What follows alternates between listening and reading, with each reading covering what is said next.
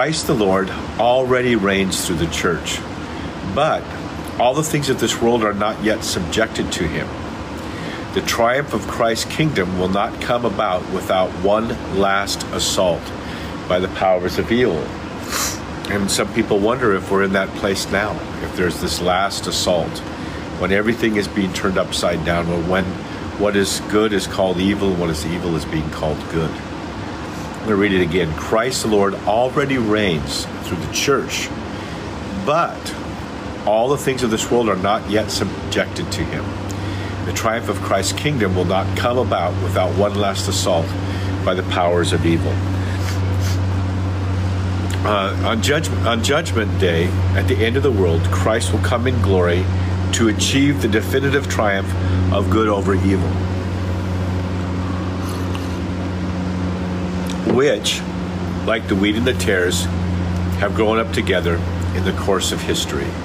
It's just so interesting how you, you walk down the world and you you can sense in some people such goodness and the presence of the Lord.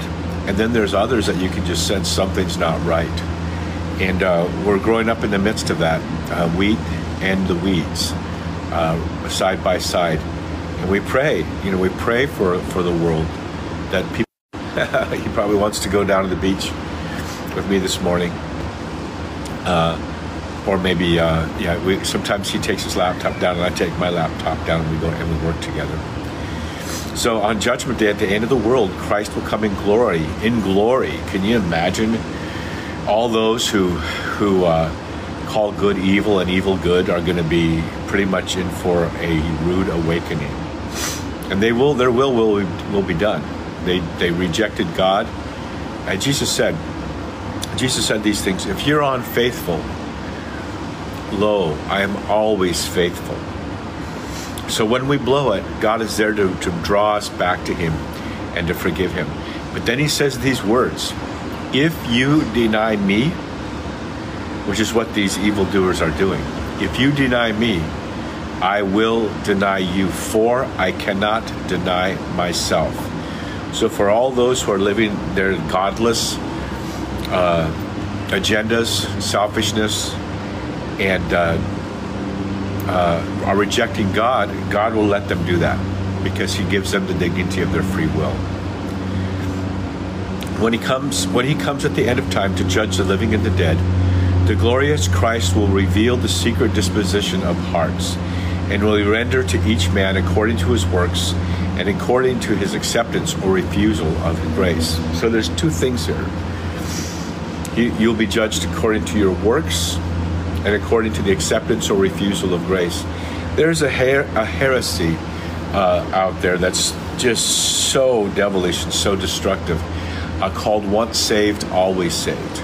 Uh, Martin Luther basically purported that. He uh, so much believed in it that he took the book of James out of the Bible. The only, you know, they'll say it's, it's by faith alone that you are saved. The only place in the Bible where the word faith alone appears is in the book of James, where it says, It is not by faith alone, but by works also.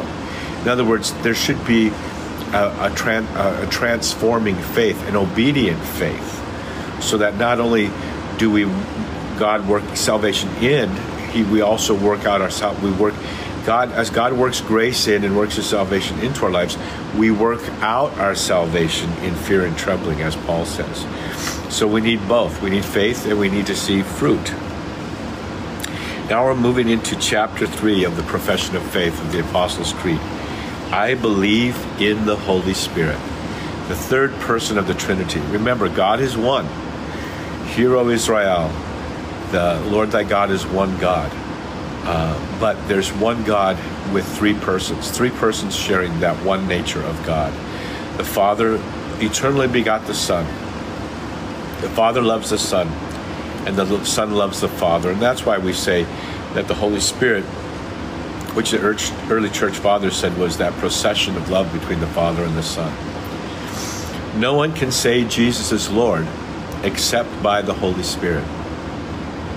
God has sent the Spirit of His Son into our hearts, crying, Abba, Father.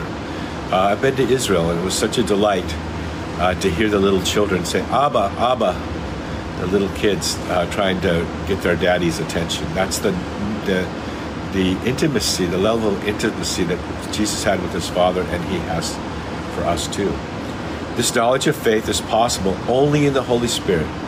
To be in touch with Christ, we must first have been touched by the Holy Spirit. He comes to meet us and kindles faith in us by the virtues of our baptism, the, very first sacrament of the faith.